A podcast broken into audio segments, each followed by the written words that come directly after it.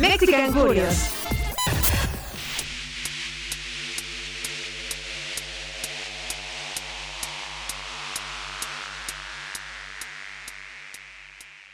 Después de varios días, es un gusto volverte a ver, Poncho, aunque sea, bueno, no te estoy viendo, estoy escuchando tu voz, pero con eso, eso me da tranquilidad, eso me da calma. ¿Cómo estás? ¿Cómo te encuentras? Bere, ¿cómo Eh, estás? Muy contento este, de estar otra vez platicando contigo, Carlos, y contento también porque vamos a platicar con una persona que tiene unas muy, muy buenas credenciales y un tema que creo que nos concierne a todos como animales, como seres humanos eh, y, y demás, Ándale. pseudo racionales.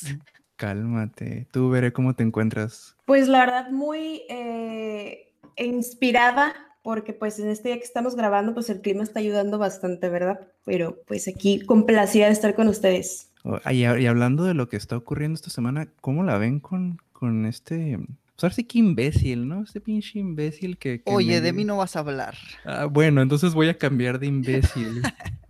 Este, este tipo que se le ocurre en Atlanta, un chango de nombre Robert Aaron, no, y ni siquiera le voy a llamar chango, porque creo que los changos tienen más sentido común.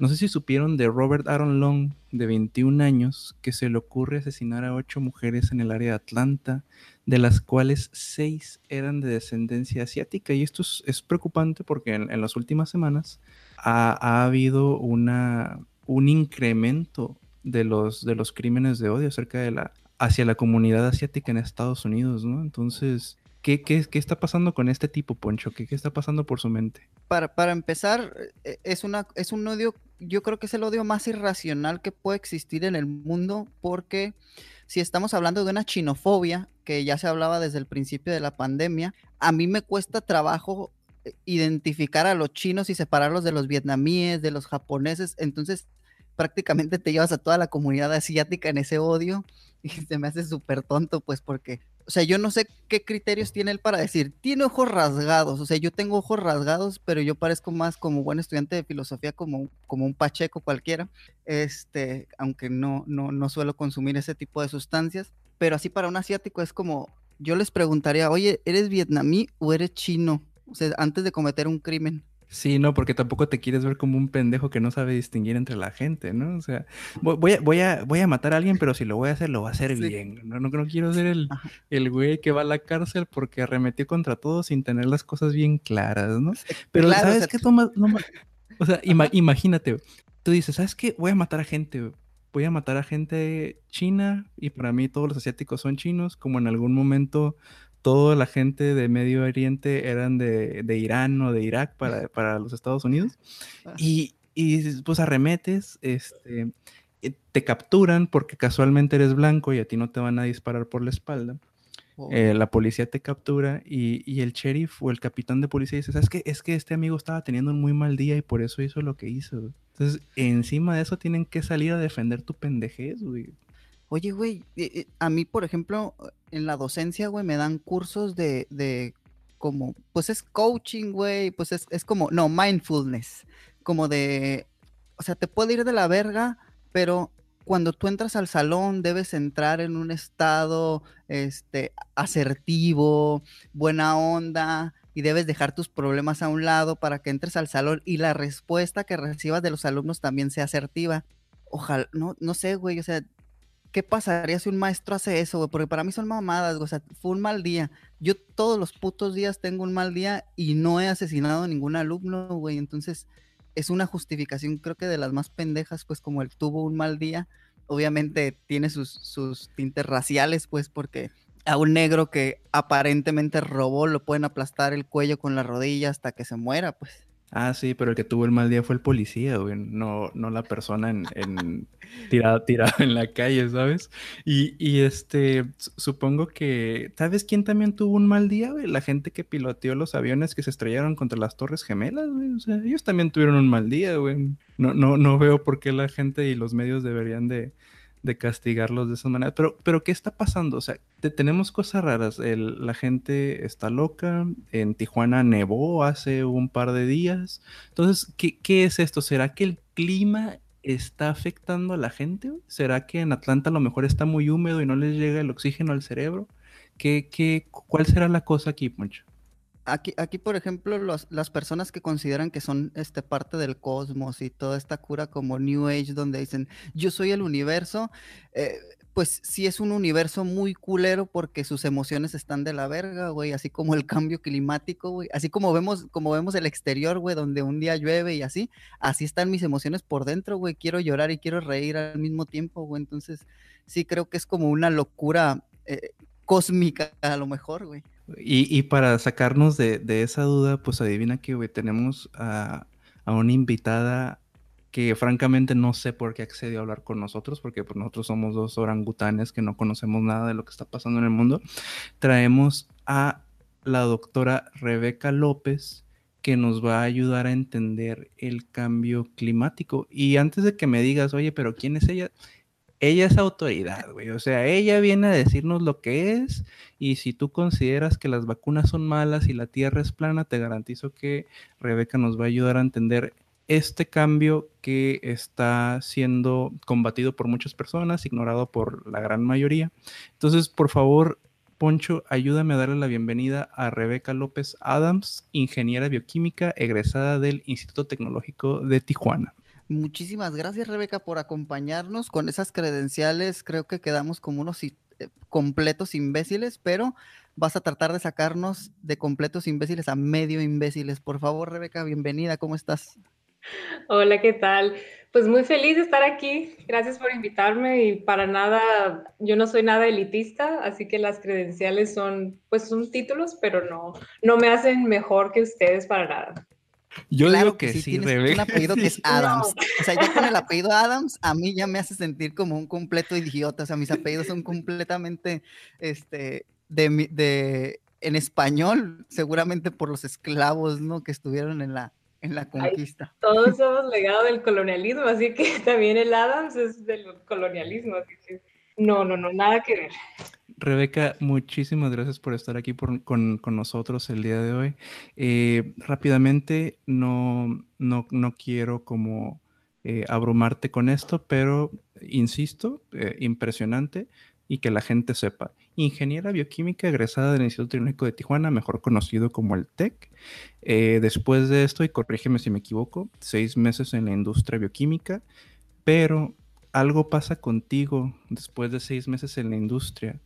Tú decidiste darle un cambio a, tu área, decidiste irte por algo un poquito más, ah, bueno, a, lo mejor no un poquito más, no, pero algo diferente. Decidiste cambiar el camino y te dirigiste hacia la ciencia. Dime, ¿qué pasó ahí? ¿Qué fue lo que sucedió contigo que, optaste por la ciencia? Yo creo que desde la licenciatura me gustaba la investigación, pero obviamente cuando sales de la licenciatura como que a veces no sabes bien qué va a pasar y demás. Entonces se dio la oportunidad de entrar a trabajar ahí en Medtronic, que es una industria biomédica. Y yo dije, bueno, en lo que averiguo qué quiero, aquí me, me quedo un rato, en lo que dura mi contrato y la verdad me aburrió porque se me hizo como muy monótono, era hacer lo mismo todos los días. Y lo que sí era que era bien pagado, ¿no? Pero no fue suficiente y la verdad dije, bueno, voy a intentar entrar al posgrado. Y yo había hecho una estancia de investigación en el CICESE, ahí en Ensenada, y la misma supervisora en ese entonces me sugirió que me fuera a Sinvestab de Ciudad de México porque me interesaba la biotecnología, enfocado a ambiental, como ciencias ambientales porque sí, la otra opción era haberme quedado en CICESE, pero ella misma me, sugirió, ella admitió que estaba un poco mejor el nivel allá en la Ciudad de México y pues sí, intenté irme para allá, pero el proceso de aplicación pues sí tarda pues, unos meses en lo que haces el examen, en lo que estudias y todo eso, y por eso básicamente me tardé un año entre la licenciatura y la maestría. Pero honestamente escogí irme a la maestría porque estaba un poco aburrida. Eso, a grandes rasgos, es la razón. Pero son de esas cosas que dices, ay, qué bueno que me pasó, ¿no? Porque Ajá, al, final de cuentas son, son vertientes que uno toma en, la vida, decides o, quedarte eh, eh, en un camino o decides recorrer otro. Tú recorriste otro que afortunadamente te llevó a hacer eh, la, maestría en biotecnología por Simvestat en Ciudad de México. Pero no, no obstante, dices, ¿sabes qué? Yo yo quiero más, quiero más conocimiento, y te lanzaste por el doctorado en ciencias ambientales en la Universidad de Manchester. Eso quiere decir, eso quiere decir que estás muy, muy, muy aburrida. sí, lo que pasa es que ya, ya en la maestría como que sí dije, bueno, a mí sí me gusta esto de la investigación y el camino normal pues es seguir con el doctorado y si quieres una posición académica pues con el postdoctorado, ¿no? Porque a fin de cuentas lo que tienes que hacer es una trayectoria y luego ya puedes encontrar a lo mejor un trabajo permanente en la ciencia. Pero pues aquí sigo todavía en una posición no permanente, pero ya es un trabajo de investigación. Y sí, definitivamente ha sido muy divertido, pero también tiene sus altibajos, ¿no? Como todo. ¿Cuál sería uno de esos altibajos, Rebeca? Honestamente, la estabilidad, porque por ejemplo me he estado mudando y he estado emigrando básicamente. Me fui de, de Tecate, vivía en Tecate yo, y me fui a Ensenada a hacer una estancia y luego trabajé en Tijuana y luego me fui a Ciudad de México, luego regresé a Tecate por unos meses, luego me fui a Manchester, luego volví a regresar a Tecate y ahora me vine a República Checa. Entonces esa como andar un poco ambulante para algunas personas puede ser frustrante y si llega un punto en el que dices, extraño a mis amigos de tal lugar o extraño tal cosa de tal lugar y quieras o no, pues necesitas como un grupo de apoyo y ahorita que acabo de llegar acá hace dos meses, sí ha sido un poco difícil porque pues todo está cerrado y es muy difícil socializar. Entonces, por esa parte de tu apoyo emocional y moral, pues sí está un poco, eh, pues es un reto, digámosle, para no decirle una desventaja. Pero igual tiene sus pues digamos que sus cosas buenas, porque definitivamente pues estoy haciendo algo que me gusta mucho y considero que es pues importante y quisiera aportar. Entonces por eso sigo en esto. Desde luego, y pues no, no, nadie te dijo que el camino iba a ser sencillo, pero pues lo sigues recorriendo y ahorita que mencionaste lo de República Checa, solo para que la gente esté al tanto, tienes un trabajo como investigadora postdoctoral en el Centro Algatec de la Academia Checa de Ciencias, ¿correcto? Así es. Sí, eh, lo que pasa es que en la ciencia normalmente una llega a prometer tu grado, que el máximo grado pues es el doctorado. Y de ahí normalmente, la, digo, la, ciencia tiene sus, pues, su sistema bastante, mm, digámosle que es como una estafa piramidal hasta cierto punto, porque hay muchísimos Haz de cuenta, porque la verdad es que hay mucha gente graduada, muchos doctorantes, y no hay suficientes trabajos para todos estos doctores que se gradúan cada año. Entonces, yo creo que en algún momento dijeron, bueno, vamos a darles trabajos temporales en lo que encuentran algo y crearon esta posición que se llama investigador postdoctoral.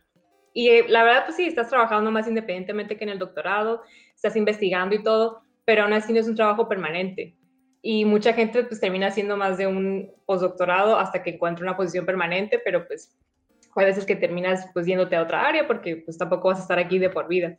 Pero por mientras me vine a esto y le estoy apostando al área académica y pues, a ver qué pasa en unos años. Oye, Rebeca, entonces e, en la, en la cuestión educativa con, con los títulos, eh, licenciatura, maestría, doctorado, postdoctorado, está sucediendo como una tipo de burbuja financiera, ¿no? Así como luego se van a inventar el post, post, neo, postdoctorado o algo así. No, si, si te explicara toda la, jerarquía de, grados, bueno, de, de, la estructura académica que hay, hay que el lecturer, senior lecturer o medium lecturer, es como inventándole cada peldaño, ¿no?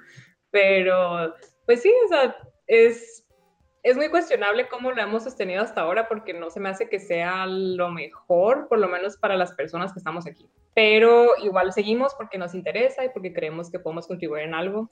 Y definitivamente porque tenemos privilegios, porque si no, por ejemplo, si yo tuviera familia o si tuviera hijos pequeños o demás, no hubiera hecho esto definitivamente. Claro, y aparte, encima de todo lo que tú traes sobre tu plato, también te, bueno, te hiciste tiempo o decidiste aportar tu tiempo a, colaborar con unos, unos, unos grupos de, divulgación de conocimiento en México, como son la Red de Científicas Mexicanas, donde tú creas contenido en Twitter y también participas en el colectivo Mexicanas frente al cambio climático. Entonces, obviamente ya, ya, lo, ya lo dijimos, ya lo explicamos, pero eh, está, tienes como que este, este gusto, el cambio climático definitivamente es lo que a ti te, te late, lo que tú quieres conocer, lo que tú quieres exponer y es el conocimiento que tú quieres divulgar. ¿Por qué, Rebeca, te interesaste por el cambio climático?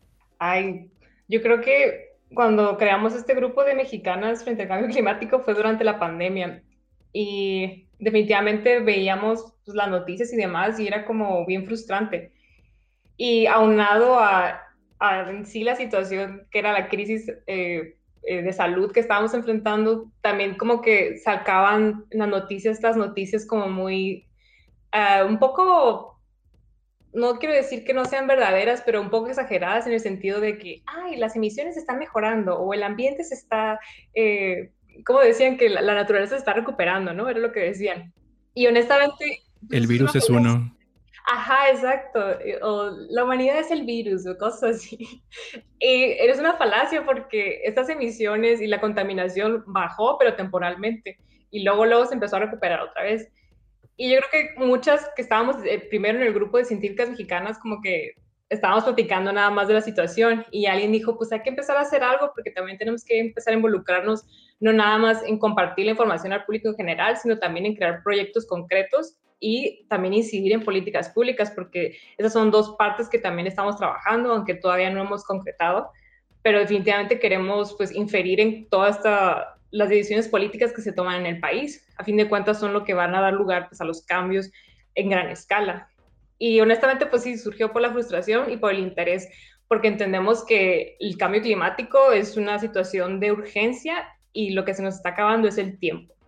Entonces, de ahí surgió realmente, de este, pues no desesperación, pero sí frustración y, ganas de realmente transformar esa frustración en acciones que creemos que pueden dar lugar a pues, cosas mejores se me hace muy, muy chingón lo que realizas porque el conocimiento académico no solo tiene que ser como parte de una institución o de una escuela o, nada más un título, sino que va de la mano del activismo.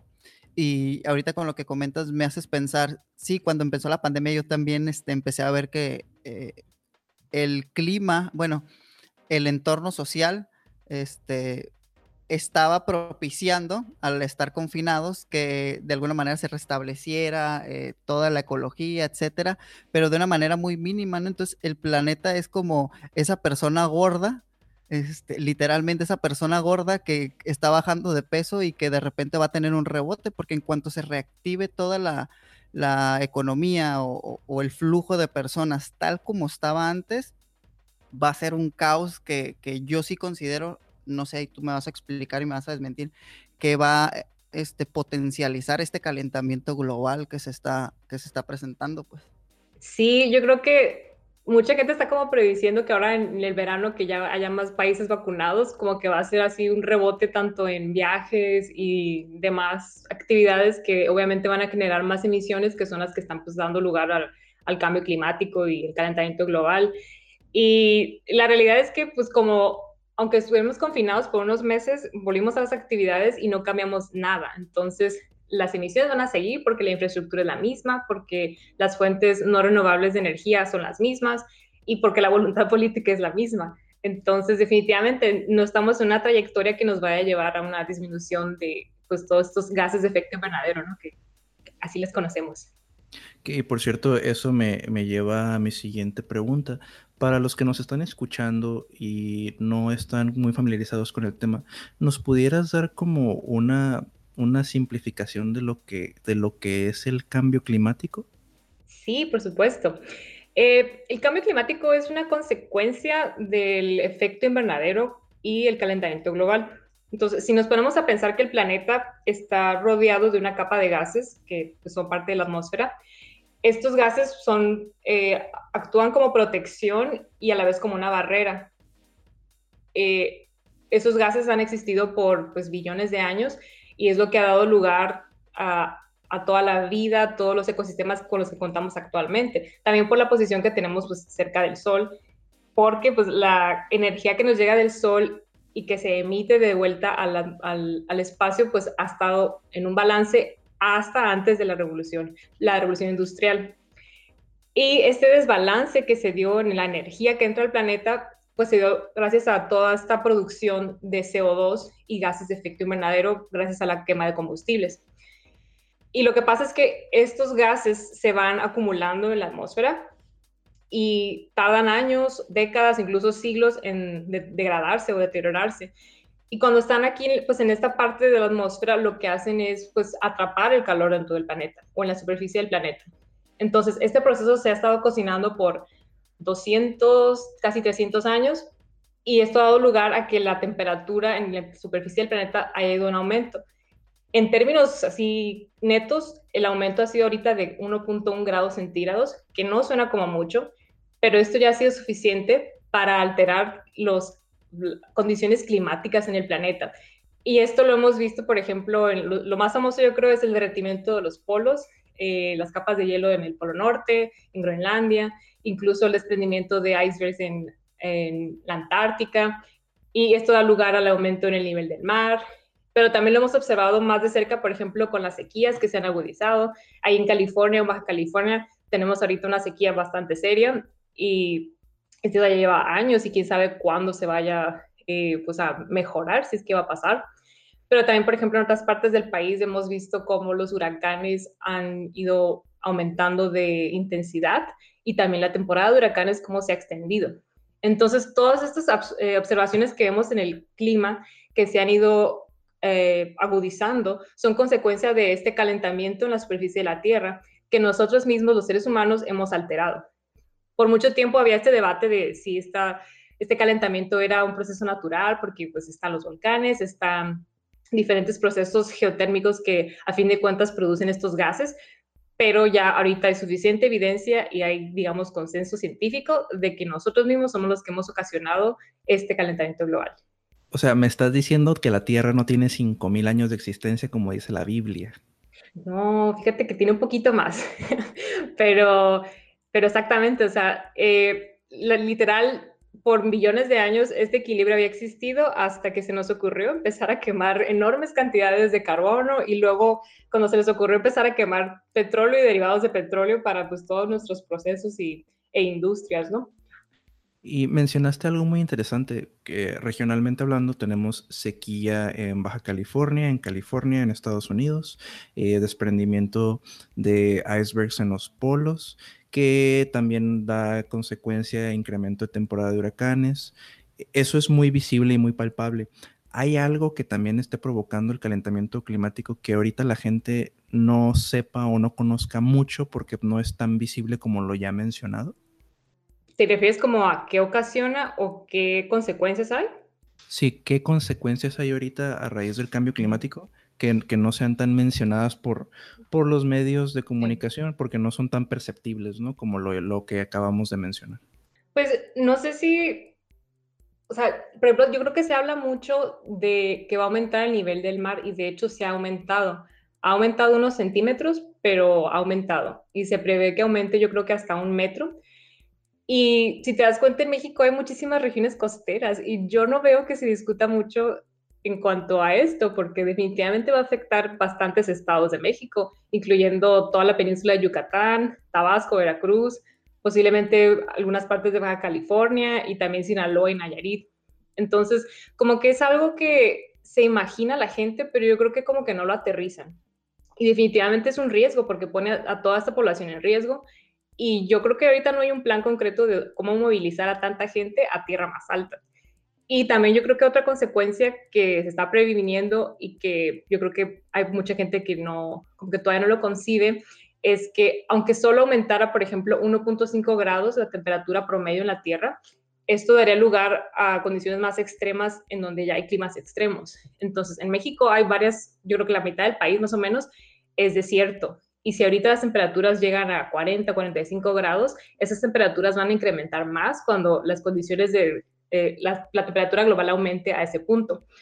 Entonces, si aumenta a 50 o 50 y tantos grados, ya son condiciones inhabitables. Hola, Mexicali. O sea, Mexicali llegan a, fácil llegan a 50 grados en verano. Lugares como Mexicali van a subir todavía más de temperatura y va a llegar a situaciones en las que ya no va a ser habitable. Y en México, la verdad, hay muchísimas zonas en las que hay mucha población vulnerable por lo mismo, solo por este aumento de temperatura que se va a agudizar más en estas zonas con clima más extremo. Entonces, sí. perdón, Rebeca, este, y por ejemplo, cuestiones como en Mexicali, en Mexicali, como mencionas, ya no es habitable, o sea, hay muchos espacios geográficos que para nada ya son habitables, pues sin embargo nosotros utilizamos ciertos recursos, entre ellos la tecnología, pues para poder este, subsistir en estos, en estos espacios. O sea, Mexicali, por ejemplo, dice, no, no hace tanto calor, podemos sobrevivir. Claro, con aire acondicionado o como, como se le dice en el norte, el mentado clima, pues. Entonces, considero que ahí hay como, como una trampa porque hacemos habitables espacios que no son habitables, sin embargo utilizamos cierta tecnología que eventualmente genera o desarrolla más contaminación, etcétera. Entonces es como, como una bola de nieve. Exactamente. Y tampoco olvides que, o sea, no todas las personas en Mexicali y en los lugares que son muy calientes tienen acceso a un aire acondicionado, porque a fin de cuentas la electricidad pues es bastante costosa. Y sí, o sea, se podría a lo mejor aguantar si pones aire acondicionado en todos lados, pero como tú dices, vas a seguir generando estos gases que van a seguir agudizando el problema. Entonces, la cuestión es eso, ¿cómo vas a lograr enfriar la temperatura de manera que impactes menos? Y, eso es, pues da, da pie definitivamente a la siguiente pregunta, o sea, ¿qué, qué puedo hacer yo? O sea, entiendo que, que, yo estoy generando... Uh, pues porque no, no soy muy... yo, estoy generando gases. No, no, no, no, tantos como las vacas que están ahí entrando a Mexicali, pero eh, ¿qué, qué, puedo hacer yo que no estoy muy versado, no estoy muy educado en la cuestión de, del reciclaje? No, sinceramente no considero que en mi educación básica se me haya hablado mucho sobre el tema o incluso que haya lugares donde yo pueda... Ah, llevar los desperdicios o la basura para saber que van a ser utilizados de manera eficiente. Eh, uno que te está escuchando ahorita, Rebeca, ¿qué, qué, puede hacer en, su casa, en su propio espacio, para ayudar a prevenir el mal uso de los recursos o ayudar a prevenir que siga incrementando la temperatura de, de la Tierra? Yo creo que podemos empezar por el clásico de las creo que son tres o cuatro R's, que es reducir, o sea, consumir menos, lo menos que puedas, y lo que consumas que sea solo lo esencial. Reciclar, pues podemos intentarlo, pero la verdad ahí en México es bastante complicado reciclar, porque no hay tantos lugares a donde llevar, donde lo que quieras reciclar. Y a veces, la verdad es que tampoco todo es reciclable. Entonces, pues, la idea sería, de entrada, dejar de consumir tanto. Pero, por ejemplo, también hay otros... Eh, pues, acciones personales que puedes hacer. Por ejemplo, usar menos el carro, tratar de usar más el transporte público, caminar, andar en bici, optar, pues, eh, otras maneras de movilidad que tengan menos impacto. Pero yo entiendo que, por ejemplo, en México es complicado porque, por ejemplo, en Tijuana, ir de Otay a, por ejemplo, quieres ir a Zona Río o a playas, pues no te vas a ir caminando y no te vas a ir en bici porque la distancia pues no está tan, digamos, tan, tan amigable. Entonces, en acciones personales sí hay muchas cosas que podemos hacer. También, por ejemplo, la dieta tiene gran impacto en, las emisiones. Y a mucha gente no le gusta escuchar esto, pero comer carne de res es yo creo que de lo peor que podemos hacer en cuanto a emisiones. Porque como tú mencionaste, las vaquitas pues sí producen bastante metano y aparte son las responsables de un montón de deforestación que hay pues en muchas partes, incluyendo el Amazonas.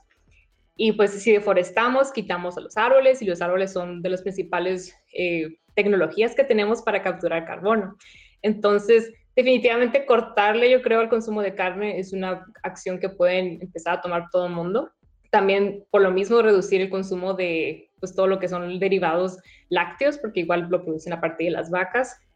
Y, ¿qué más? Eh, también en tu casa, por ejemplo, si tú tienes... Eh, puedes empezar, por ejemplo, ahorita ya se puede en México eh, instalar celdas fotovoltaicas o si quieres poner un generador eólico, también ya es posible porque hubo un tiempo en el que no te dejaban.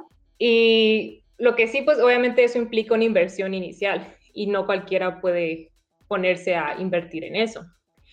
Pero lo que yo sí quiero resaltar es que oh, por más acciones individuales que las personas hagan, hay una gran contribución a nivel pues sistema a nivel industrial que va a tener que, o sea, el cambio tiene que ocurrir también a nivel de mayor escala. Entonces, por un lado, a las empresas les encanta eh, enfocarse en, por ejemplo, la huella de carbono, ¿no? De hecho, las industrias petroleras fueron las que iniciaron con la huella de carbono, casi, casi culpabilizando al usuario. ¿Sabes cuánto CO2 produce, no sé, tu vida diaria?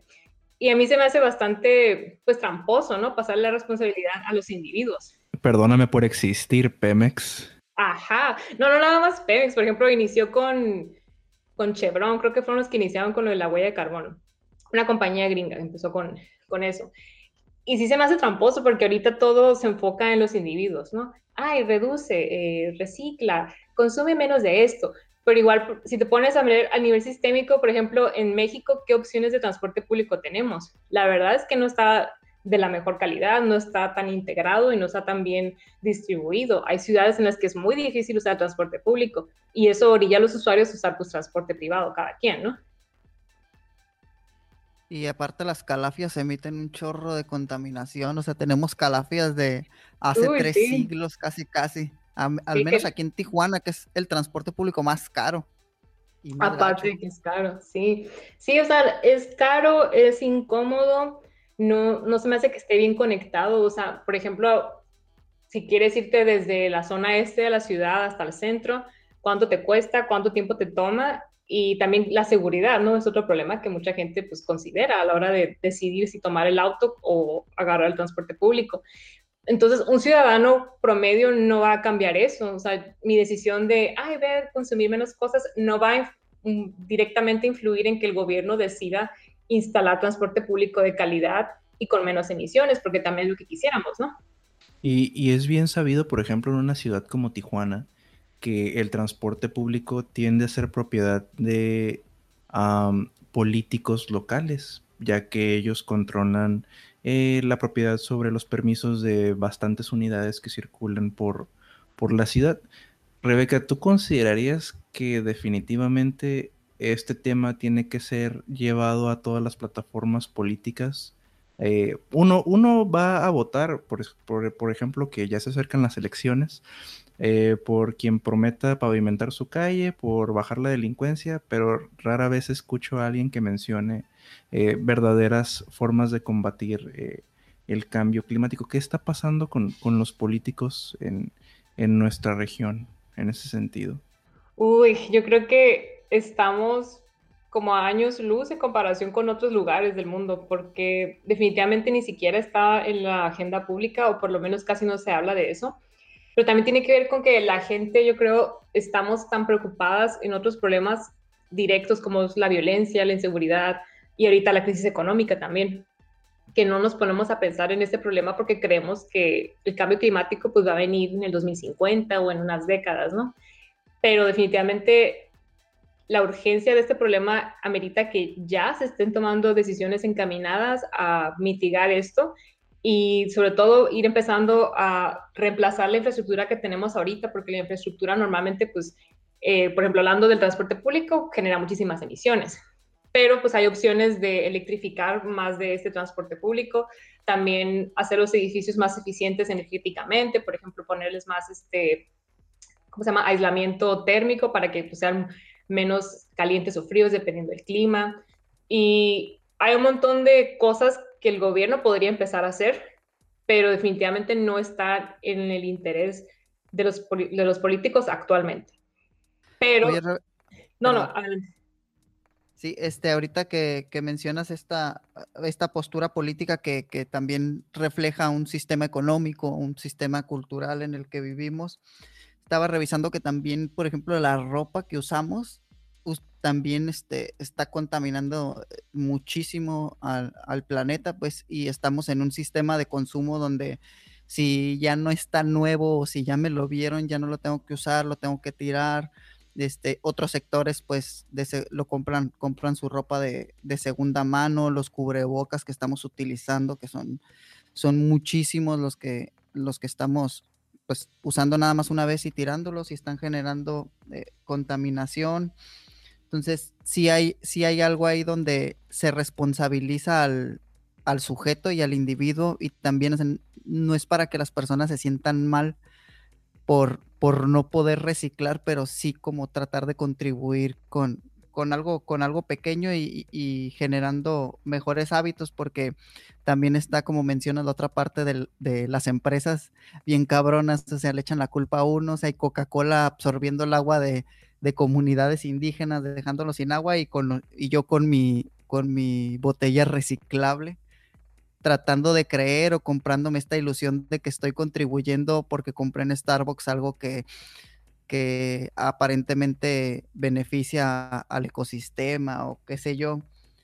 ¿Cómo, cómo tú, tú, tú ves en México el gobierno actual, el gobierno nacional actual, ¿cómo lo ves frente a todas estas cuestiones ecológicas? Porque hay, hay como un rechazo a la ciencia y un rechazo como a estas problemáticas sobre el cambio climático porque eso detendría la economía hasta cierto punto o la limitaría. ¿Tú cómo ves que están reaccionando este, el gobierno actual en México? Definitivamente no están haciendo las cosas que serían más benéficas para, yo digo que la economía y también pues el planeta, porque a fin de cuentas, ¿para qué quieres una economía si no tienes un planeta habitable? Pero eh, lo más fácil de ver ha sido, por ejemplo, toda esta ley que han impulsado de la industria energética. Ya ven que había, bueno, al previo, en el previo, en el sexenio anterior, había contratos ya a diferentes pues, empresas que la verdad son extranjeras y sí son extractivistas y lo que tú quieras, pero a fin de cuentas proveen un servicio porque quieras o no necesitas una inversión inicial muy alta para, por ejemplo, instalar las celdas solares o los generadores eólicos en diferentes partes del país. Y ahorita, pues, este gobierno les quería revocar esos permisos que ya habían acordado. Y básicamente, pues, obviamente es un golpe muy bajo porque pues, ya tenías unos acuerdos y demás. Y si se han dado cuenta, también el gobierno lo que más quiere impulsar, pues, es la creación de refinerías y le, está, le sigue apostando al petróleo.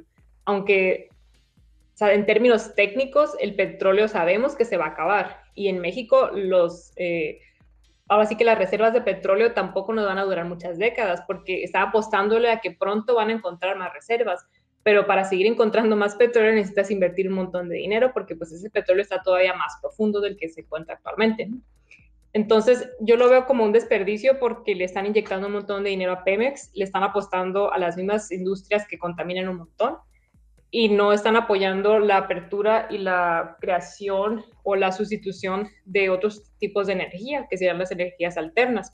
Y, yo creo que también el problema ha sido la toma de decisiones, porque inicialmente en el, bueno, en el gabinete tenían, yo creo que tenían un buen equipo técnico como asesores. Por ejemplo, en, creo que era Semarnat, donde tenían a, pues, un doctor en ecología Víctor Toledo. Y Víctor Toledo, la verdad, pues sí tenía las credenciales, yo creo que tenía también la intención de hacer cosas muy buenas, pero por ahí hubo problemas obviamente políticos y terminó saliéndose desde el año pasado o el año antepasado y pusieron ya a alguien que nada que ver con la ciencia. Así que lo que yo he visto es que como que hay terquedad por llevar una agenda que no es nada científica, nada benéfica a la sociedad en términos generales y es solo por seguir una idea que ya se me hace muy retrasada, que ya no está actualizada y que definitivamente no va a dar los frutos que ellos esperan que dé y sí va a tener consecuencias ecológicas muy graves. Y pues a fin de cuentas pues las comunidades en las que van a darse toda esta extracción de petróleo y demás o la refinación de petróleo como en dos bocas pues va a dejar todos los residuos y contaminación y demás eh, efectos secundarios que nadie quiere en las comunidades locales. ¿Y quién se va a responsabilizar por eso? Nadie, la verdad. Así que yo sí lo veo como, mm, es un poco alarmante porque no se ve voluntad política para de entrada escuchar a las personas expertas, porque hay muchas personas expertas que quieren incidir en la política en México, pero aunque los escuchen, no los toman en cuenta o hacen lo que les da la gana. Entonces sí, sí está preocupante, la verdad. Pero no sé qué más, qué más puedo decir, les digo. Yo honestamente sí yo sí voté por este gobierno porque yo vi en el gabinete que había posibilidad de, pues, de realmente hacer cosas buenas. Por ejemplo, en CONACYT, que es el Consejo Nacional de Ciencia y Tecnología, tienen una científica. Anteriormente tenían a economistas nada más. Y una, la comunidad científica en general decía, bueno, a lo mejor va a ser mejor porque pues, es alguien que conoce de ciencia. Y en la práctica ha sido un desastre porque se ha llevado entre las patas a un montón de, de científicos, científicas, un montón de apoyos y pues estamos viendo casi casi una regresión. Así que sí, es bastante preocupante en diferentes ámbitos porque de entrada no se ve que estén escuchando a los expertos y a las expertas. Y, aparte me gusta lo que mencionas porque sí es cierto, los problemas siempre van a quedar en las comunidades locales, ¿no? Como el caso de la cervecera que se quería instalar en, en Mexicali. Los problemas ecológicos siempre quedan para, para las comunidades en su mayoría eh, indígenas o de escasos recursos y nosotros desde la comunidad urbana no nos percatamos de todos estos problemas. Nosotros creemos insisto, como tenemos como esta ilusión de que ya reciclamos algo y o separamos la basura y ya contribuimos completamente cuando hay problemas e, en cuestiones macro que también son igual de importantes. Sí, como que no se tiene esa sensibilidad, pues como tú dices, o sea, a veces ni siquiera tenemos el, el conocimiento o la noción de dónde vienen los alimentos, por ejemplo. Como que la gente dice, ah, pues están en el supermercado, así se, se generan, pero también no nos damos en cuenta de, desde dónde vienen los alimentos, cuánto tiempo, cuántas emisiones se, se, así que tuvieron que dar para que esos alimentos llegaran a nuestra mesa. Y la verdad es que sí vivimos como desconectados. Entonces, pues sí es un problema de sensibilidad, podríamos decirle, o empatía también. La otra vez me pasó, voy a contar una anécdota. eh, Fui al Kentucky Fried Chicken. ¿A este, dónde? Al, al KFC, al KCF, diría un, un compa, el Ariel. Este, y cuando pues traía mi comida, me puse a pensar, ¿cuántos güeyes están adentro comprando lo mismo que yo? ¿Cuántos este, piezas de pollo, que eh, realmente no es pollo, ¿no? Pero ¿cuántas piezas este, ¿Lo se venden pensaste- al día en este? Ajá. ¿Para, para asaltarlos? ¿Por, por eso lo pensaste? Sí, Para- dije, ¿cuántos per- ¿y cuánto dinero traerá cada una? Porque la licenciatura no me ha dejado nada. No, y dije, ¿cuántos venderán estos güeyes nada más aquí? Y aparte, súmale los, los que venden en los mercados, este, etcétera. Y dije, ¿dónde fregados están todos? ¿Dónde está ubicado todo esto que consumimos, toda esta carne que consumimos? Y, me gustaría que, Rebeca nos explicara, o sea, cómo es posible que todo este consumo de carne pues impacte ecológicamente y que nosotros no lo percibamos, porque también eso es, es algo, nosotros no vemos dónde está el ganado, nosotros nada más llegamos por los taquitos, los ricos taquitos, los disfrutamos, pero no sabemos el impacto que tiene. ¿Nos podías ayudar con eso, Rebeca? Sí, por supuesto. O sea, todo depende, obviamente, de dónde venga la carne, porque hay bastantes lugares donde ya se está optando que por el grass-fed y bla, bla, bla, pero pues también tiene impacto porque tienes mayor área o mayor superficie donde solo tienes vaquitas pastando, en vez de poder tener, por ejemplo, un bosque o árboles. Entonces, yo creo que el mayor problema con la industria alimentaria, como está actualmente, es que obviamente es una industria que trata de vender. Entonces, la industria animal lo que hace es amontonar un montón de animales, les da comida, les da hormonas, generan un montón de residuos también porque obviamente hacen mucha caca y, y producen un montón de gases de sus pedos y demás.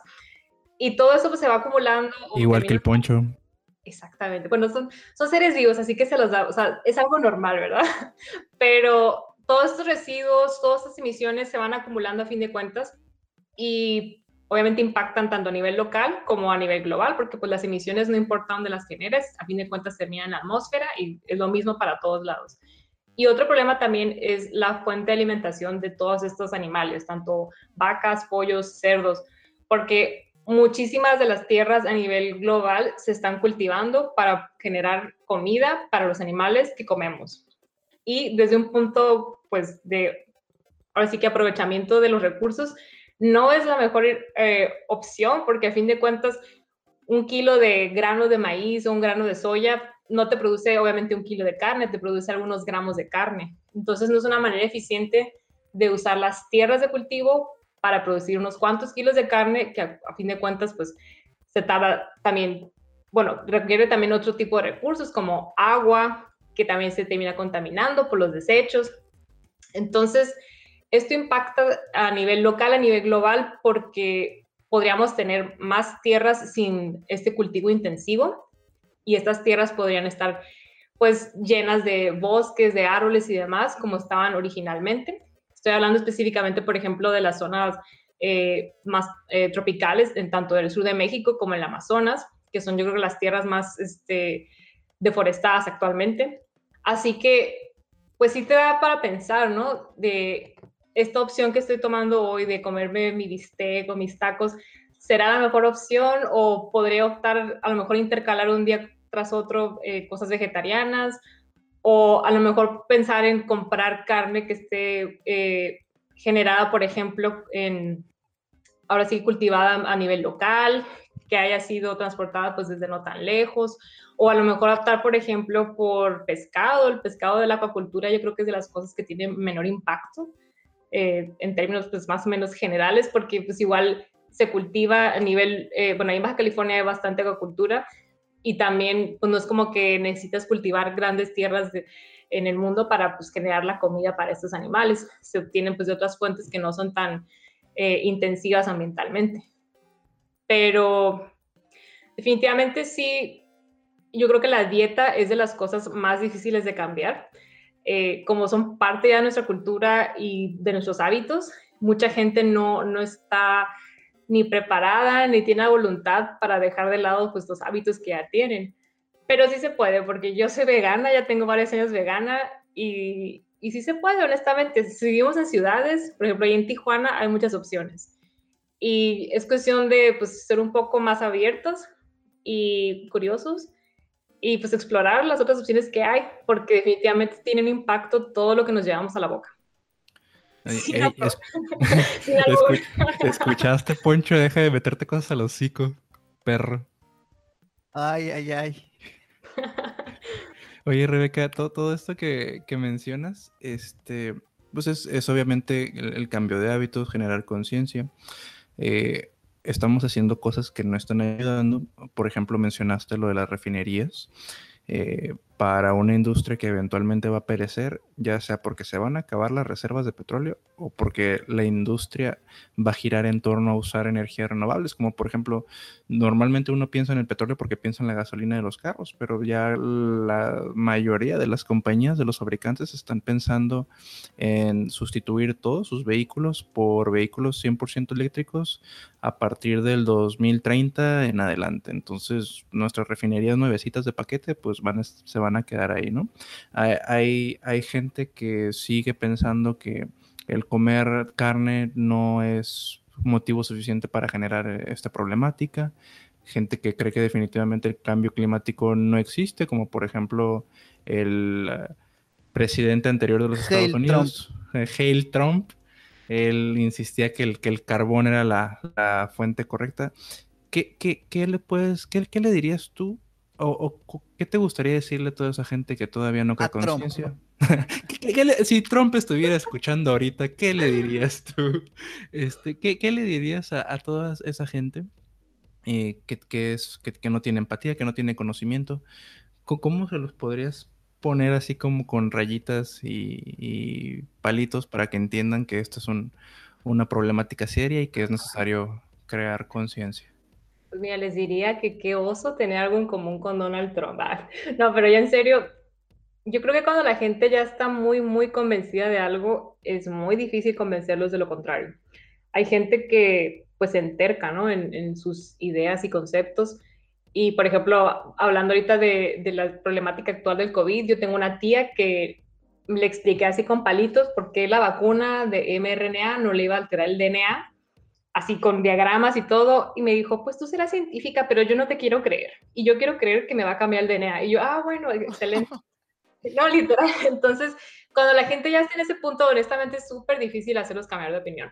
Pero de otra manera, yo creo que le podemos apelar a, a la empatía y a entender que el problema nos va a pegar a todos. No nos va a pegar igual porque hay mucha desigualdad, pero yo creo que la mayoría de la gente estamos entre la clase media y la clase baja y nos va a pegar entonces.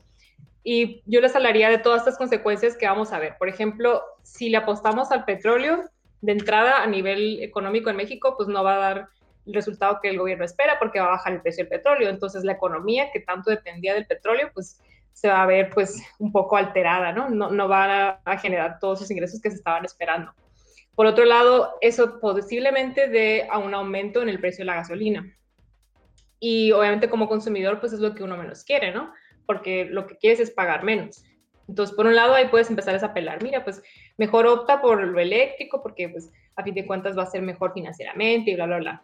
También podemos apelarles por las, eh, las consecuencias que les pegan directamente. Por ejemplo, la gente ahí en Tijuana o en Baja California, podemos hablar de la sequía. Es algo que yo creo que todo el mundo estamos eh, familiarizados con ese problema y cada vez más yo creo que vamos a empezar a tener problemas con el suministro de agua, porque por ejemplo ahorita todavía hay servicio constante hasta donde yo recuerdo, pero ha habido recortes y, demás, porque a fin de cuentas dependemos del río Colorado. Y si te pones a ver ahorita las fotos del río Colorado, está súper seco. Entonces, yo, yo le apelaría a esa parte de la empatía y de cómo les interpelaría a las personas, porque a lo mejor así entenderían. De otra manera es bien difícil que entiendan, porque aunque yo les mostrara las gráficas, porque hay un montón de información allá afuera, información bien digerida y bien presentada, ahorita ya todo el mundo estamos más familiarizados con las gráficas exponenciales, con esto del coronavirus, y les podemos presentar la, la gráfica de las emisiones y de cómo coincidentemente cuando empezó la revolución industrial se dispararon pero yo creo que sí, aunque les muestres a veces esta información, no va a ser suficiente y yo creo que es mejor hablarles directamente de las consecuencias, aunque es un poco, a lo mejor un poco pesimista o un poco como terrorista de asustar a la gente, pero yo, le apostaría a esa parte porque pues hay gente que ya tiene sus ideas bien, bien, este, pues bien centradas en, en, casos que no, pues cosas que ni al caso, ¿no? Y por ejemplo, hablando de políticos como Donald Trump, obviamente personas como él que niegan y reniegan la evidencia porque hay muchísimo consenso ya. O sea, ahorita ya no es debatible si el cambio climático lo estamos ocasionando nosotros o no. Entonces, a esta gente, obviamente, lo que les pasa es que hay intereses personales, porque la mayoría de ellos tienen ya sea acciones en las compañías petroleras o diferentes, o en el gas, por ejemplo, que también es otro combustible fósil. Y ahí a nivel personal, pues obviamente tienen sus intereses y no van a cambiar de opinión porque no, no les conviene, tienen su agenda personal. Pero sí, al ciudadano promedio, yo creo que sí hay que hablarle de que, fin de cuentas, nos va a afectar.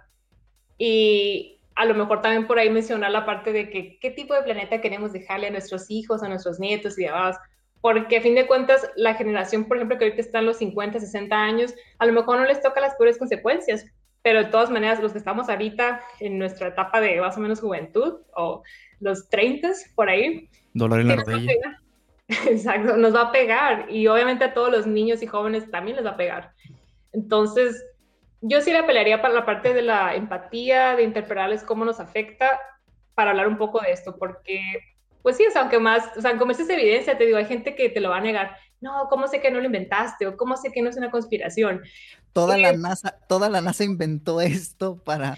Ajá, exacto. Pues millones, miles de científicos en el mundo nos pusimos de acuerdo por WhatsApp para, para llegar a esta conclusión. Por ninguna razón, porque nos gusta hacer bromas, ¿verdad? Sí, como los dinosaurios, como adiós cuando puso los, los, dinosaurios, ¿no? Es como fue una cuestión nada más para probar tu fe, realmente. exacto. Oye, entonces, este, yo digo que toda esta cuestión del cambio climático lo inventaron los migrantes porque como se está secando el río va a ser más fácil cruzar al otro lado. Es muy probable que haya sido, hay que echarle la culpa siempre al extranjero, ¿no? Al, al, hondureño. Extranjeros de color. Ándale, sí, sí, sí, claro. Porque los blancos como que los que carecen de pigmentación, ellos no. ellos son los buenos. Oye, Rebeca, este, por ejemplo, había revisado que, que este cambio climático ha pues de alguna manera ha hecho que haya una migración también este, en, la, en la fauna, ¿no? Con los animales. Eso quiere decir que los animales ya no están viviendo en donde deberían vivir, pues, o sea, ya no tienen un hábitat como tal y tienen que, por ejemplo, he visto muchas noticias ahorita de que, este, primer eh, jaguar que se ve en tal ciudad, ¿no?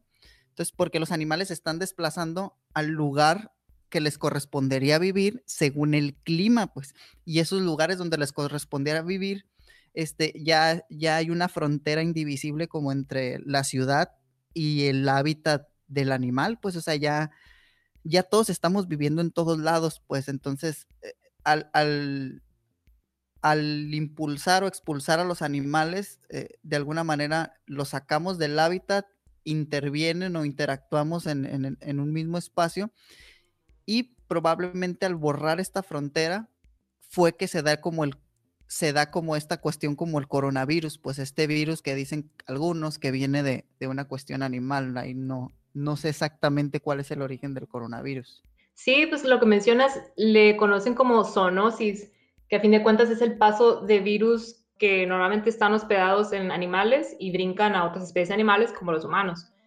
Y como tú dices, o sea, esas fronteras que había antes entre animales salvajes y los asentamientos humanos pues están borrando o se están sobre, ¿cómo se overlapping, ¿cómo diría? Sí, como sobreponiendo. Y, y ese es el origen más probable del coronavirus.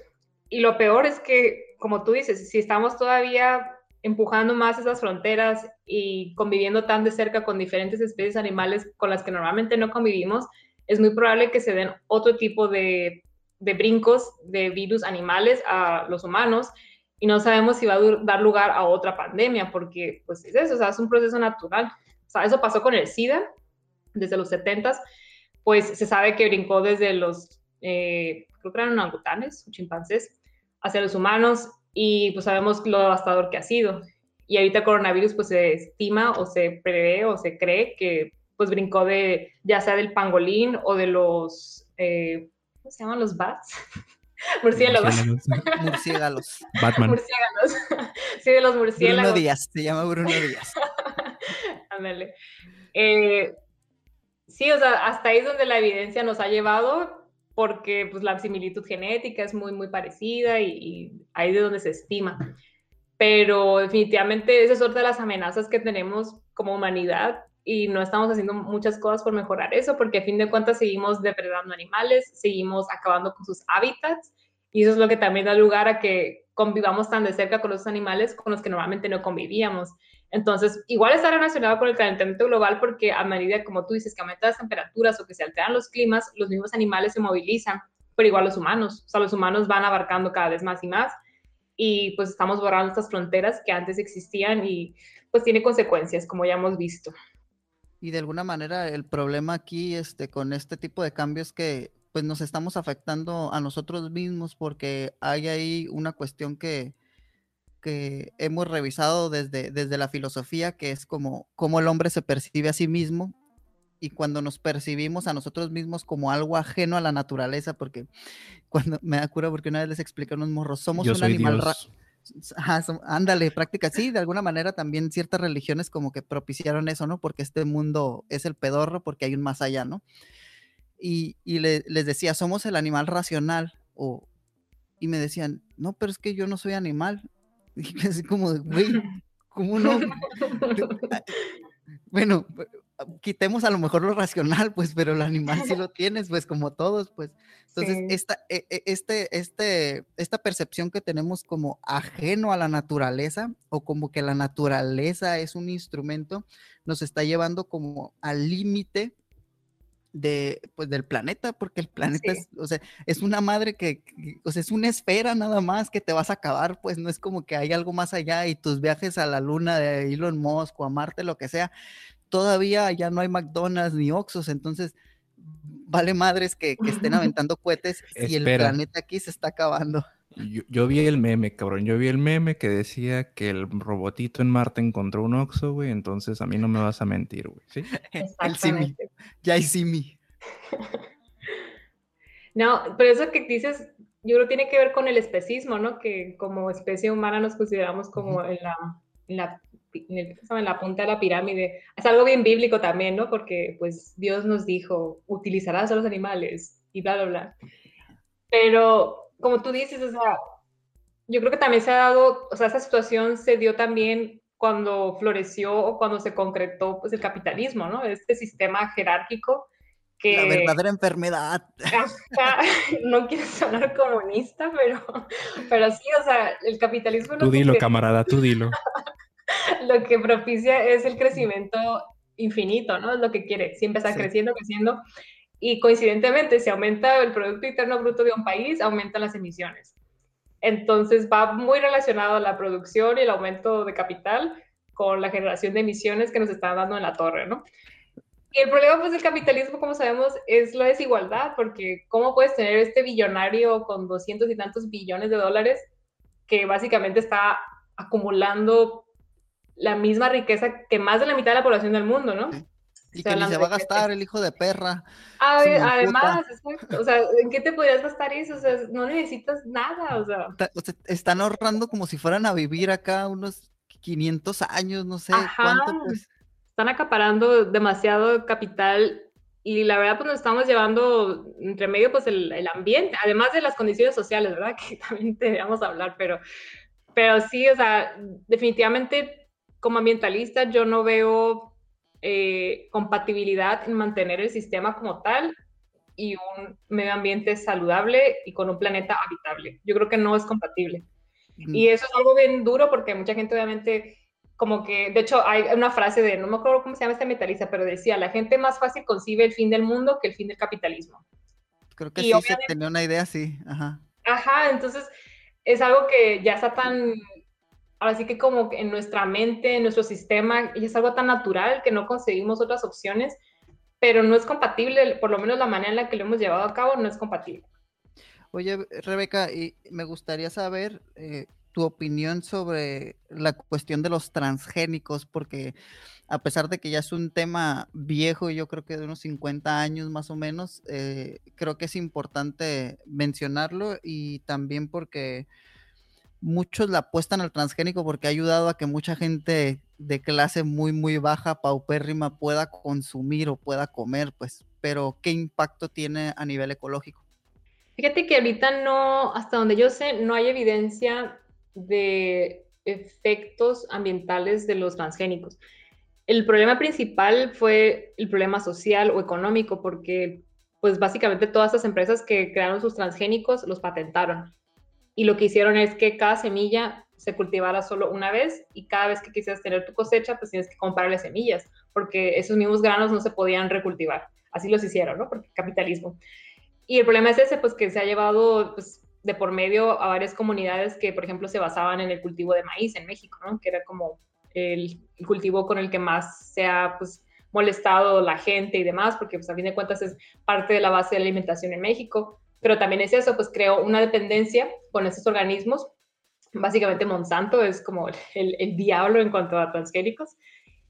Y, y es eso, pues que aunque fuera en teoría una solución para, por ejemplo, alimentar a la población, para darles nutrientes que normalmente no se encontraban en los alimentos que consumimos, o por ejemplo para tener mejores eh, cosechas, por ejemplo, había algunos granos que eran resistentes a sequía o que, por ejemplo, les podías este, eh, hacer producir más hierro o diferentes elementos que te interesaran.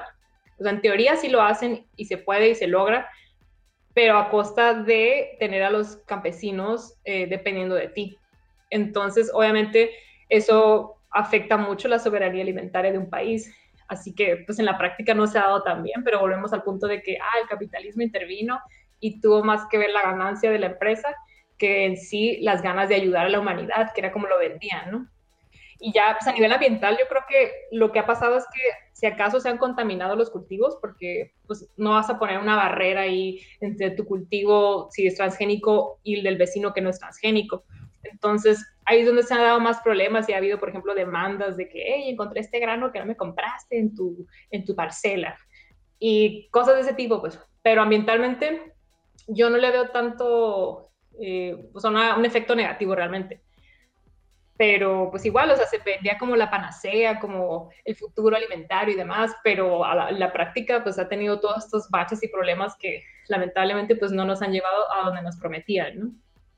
Oye, Rebeca, y aparte también está muy presente eh, la industria, como por ejemplo mencionaste a Monsanto, que para los que nos están escuchando, pues Monsanto es una compañía muy grande que se dedica a, a proveer de insumos a, los que cultivan nuestros alimentos. Eh, pues ellos tienen demasiado dinero y es bien sabido que también dan aportes a la comunidad científica, ¿no? Porque déjenme les presumo, güey, que un día pues tuve la oportunidad de, ir a Oxford, en Inglaterra, y tienen una pared bien bonita donde tienen tallados los nombres de todas las, personas que contribuyen monetariamente a sus investigaciones y ahí está el pinche nombre de Monsanto acá, bien bonita en su pared y nadie lo va a mover de ahí más que un pinche asteroide. Entonces, ¿cómo puedo yo creer en, los documentos científicos de una, de, una entidad respetada como, como Oxford, por ejemplo, si sé que están financiadas por, por este tipo de, empresas, por ejemplo? Ahí es cuando las, los científicos eh, contrastamos la información. De hecho, si tú te vas a un artículo científico, siempre hay una sección que se llama conflicto de interés y ahí vas a encontrar siempre quién patrocinó esa investigación. Entonces, si se trata de temas controversiales o temas en los que hay algún producto que se puede vender, yo siempre me voy a esa parte. ¿Quién financió esta investigación? Porque, como tú dices, o sea, van a estar sesgados, normalmente están sesgados. Pero dentro de todo eso, siempre hay cosas que siguen siendo ciertas y que aunque beneficien a la empresa, pues van a seguir siendo pues ciertas porque es ciencia a fin de cuentas. Pero a lo mejor tú como ciudadano que no te dedicas a la ciencia, pues está difícil que te pongas a, a contrastar un montón de artículos porque de entrada luego ni siquiera puedes acceder a los artículos, ¿verdad? Pero pero por eso existe pues el contraste y este diálogo que le llamamos en la ciencia. Es un proceso que realmente a veces no termina porque siempre va a haber una contraparte o va a haber algún pero o va a haber nueva evidencia y demás. Y, por ejemplo, volviendo a lo del cambio climático, este debate que había hace décadas de quién está ocasionando el cambio climático estaba obviamente financiado por las empresas petroleras, porque las empresas petroleras le pagaban a científicos para que dijeran, no, es, son causas naturales, no tienen que ver con los eh, combustibles fósiles y así. Entonces, sí a veces es difícil, como tú dices, creer ciegamente, pero por lo mismo no hay que creer ciegamente, por lo mismo hay que usar nuestro sentido crítico y revisar la información de quién viene y realmente lo que nos están diciendo y entender que un solo artículo no es concluyente. Un artículo normalmente contribuye a un poquito de información y vamos contribuyendo a todo el compendio que es el conocimiento humano, ¿no? Entonces, ese sí es un problema porque también la comunicación de la ciencia a veces exagera. Por ejemplo, hay un artículo que se publica y ya lo publican como se encontró la cura del cáncer, cuando en realidad se encontró un componente que podría contribuir a reducir el cáncer. Entonces, lo que nos necesitamos realmente es que la población también desarrolle un poco más ese sentido crítico para evaluar la información que está recibiendo.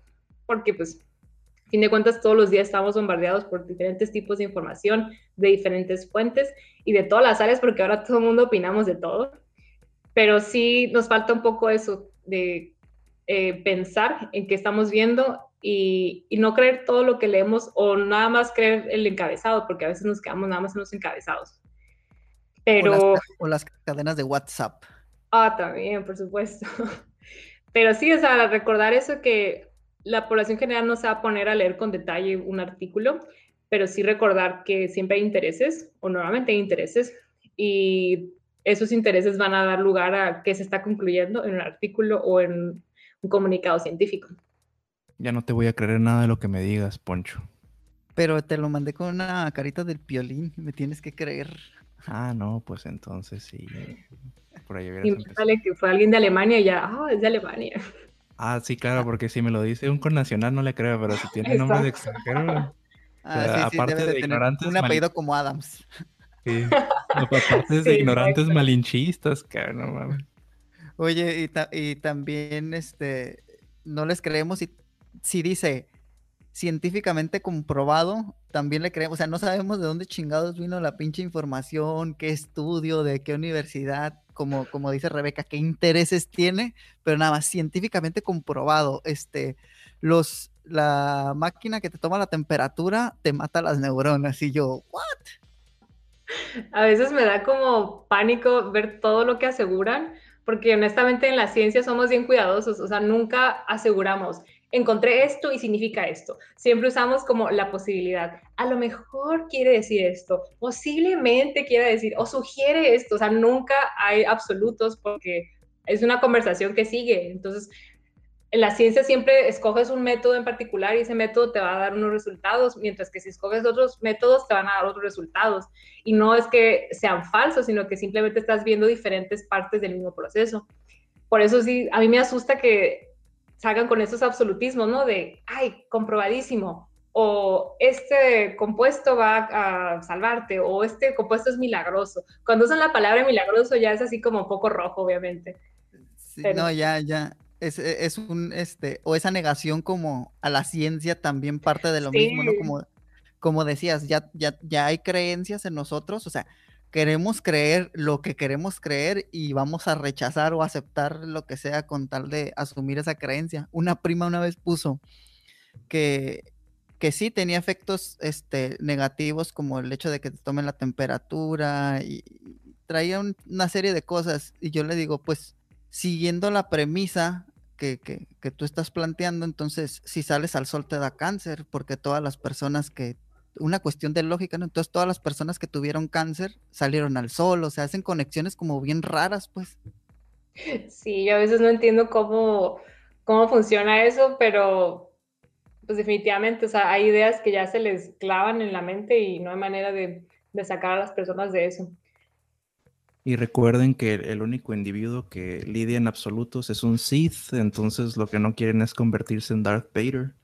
Pues por eso no, no, no, no se cierren a, a la verdad, amigues. Amigues.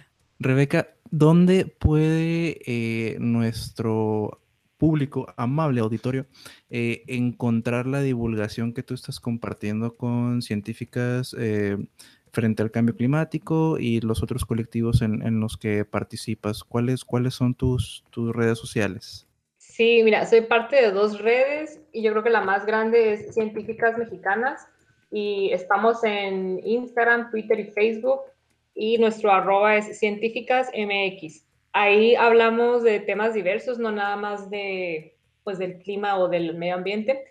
De hecho, la, la red de científicas mexicanas está enfocada más a amplificar la voz de científicas en México, porque pues como en muchos lados hay desigualdad, entonces lo que queremos era, yo creo que surgió porque luego hay gente que dice, ¿conocen alguna científica en esta área? Y terminan haciendo los manners, ¿no?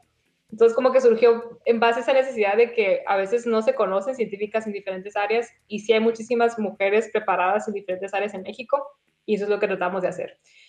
Y la otra eh, el otro colectivo en el que estoy, que es Mexicanas frente al Cambio Climático, también estamos, estamos en TikTok, en Instagram, Facebook y Twitter. Y somos MXNAS. A ver las arrobas porque luego... Ah, MXNAS frente al CC. Y ahí pues hacemos más que nada divulgación. Hablamos de temas generales. Normalmente nos enfocamos a las efemérides de cada semana. Esta semana fue el, el Día Mundial de los Ríos Ah, esta semana hablamos de pandemia y cambio climático. Y esta semana que viene vamos a hablar del Día Mundial de los Ríos. Y normalmente manejamos pues, cápsulas o infografías hablando pues, de, con datos así muy concretos de, pues, de esta problemática en México y también a nivel mundial.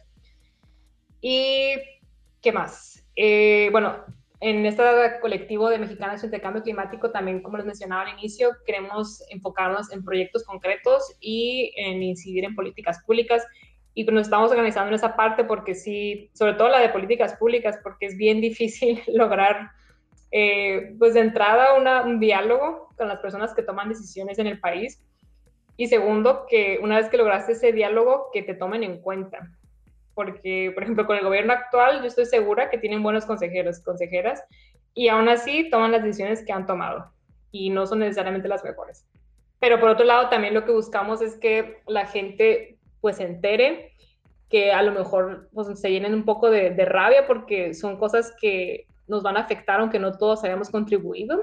Básicamente todas esas emisiones, volviendo al cambio climático, pues se generaron hace unas décadas, cuando nosotros ni nacíamos.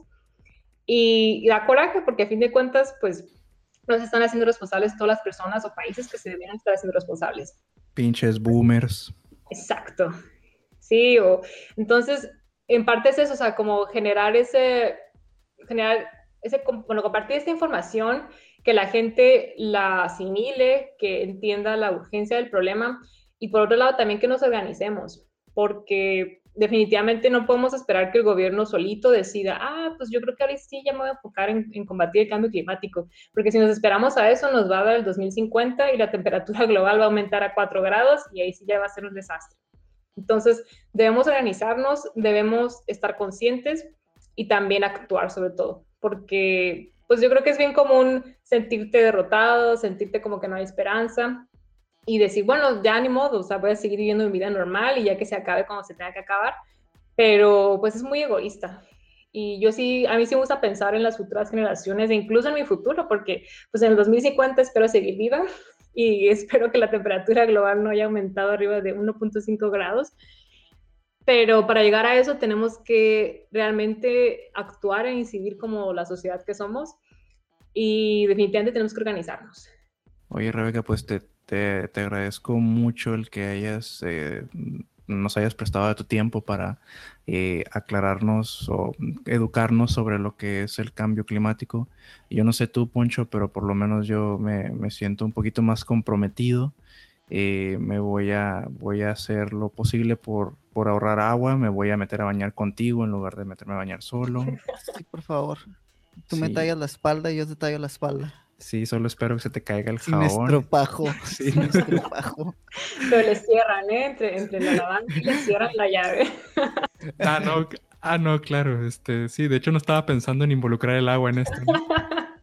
sino en nuestros propios. Nos bañamos en nuestros olores, en nuestros aceites naturales. Un baño de sol para purificar el alma.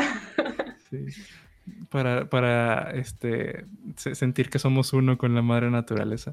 Pero, pero ya hablando en serio, o sea, es, es, es algo. No te voy a decir que te preocupes al punto de que pierdas el sueño, pero sí concientízate, tú que nos estás escuchando, eh, entiende que, que llevem- debemos de actuar porque pues, va a llegar un punto donde, donde esto va a ser irreversible y pues no se trata de ser cínico ni de ser una persona eh, egoísta, sino también de, de dejar un legado. Puede que nadie vaya a saber o conocer mi nombre después de que yo no esté en esta tierra, pero por lo menos dejé el legado de, de- de un cambio positivo, ¿no? Que fue el, cuidar los recursos, el, el aportar lo más posible a que, a que no contribuyamos al, al cambio climático, al incremento del, del clima. No sé tú, Poncho, ¿qué te queda? ¿Qué- ¿Con qué te queda después de esta plática? Yo con esto me quedo con la autoridad que nos ofreció eh, Rebeca López. Obviamente me voy a adjudicar esa autoridad para decirle a todos los gobernantes este, que no se estén pasando de chorizo, pues que, que actúen.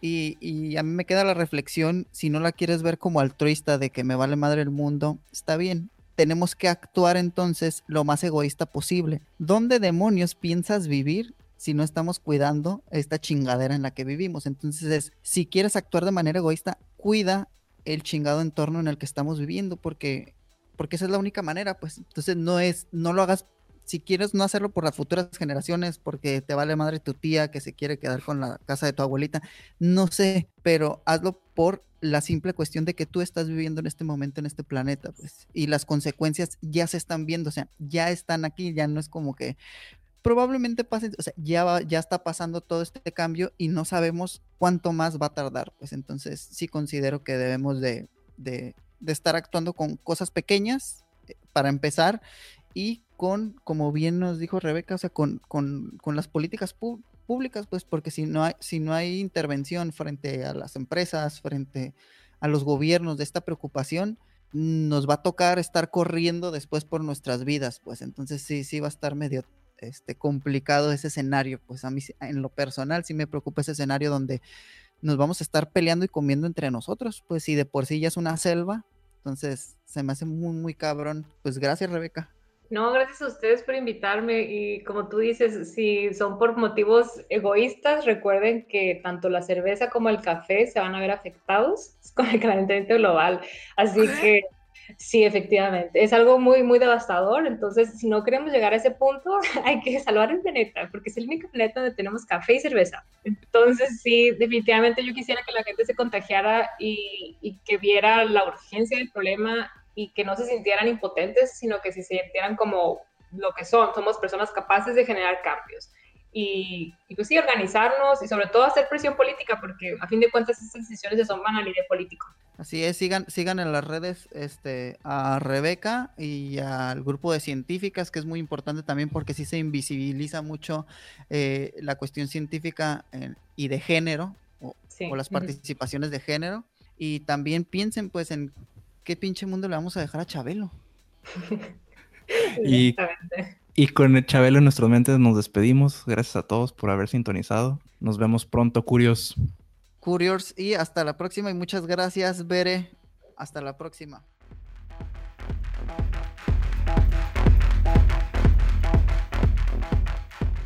Esto ya se acabó.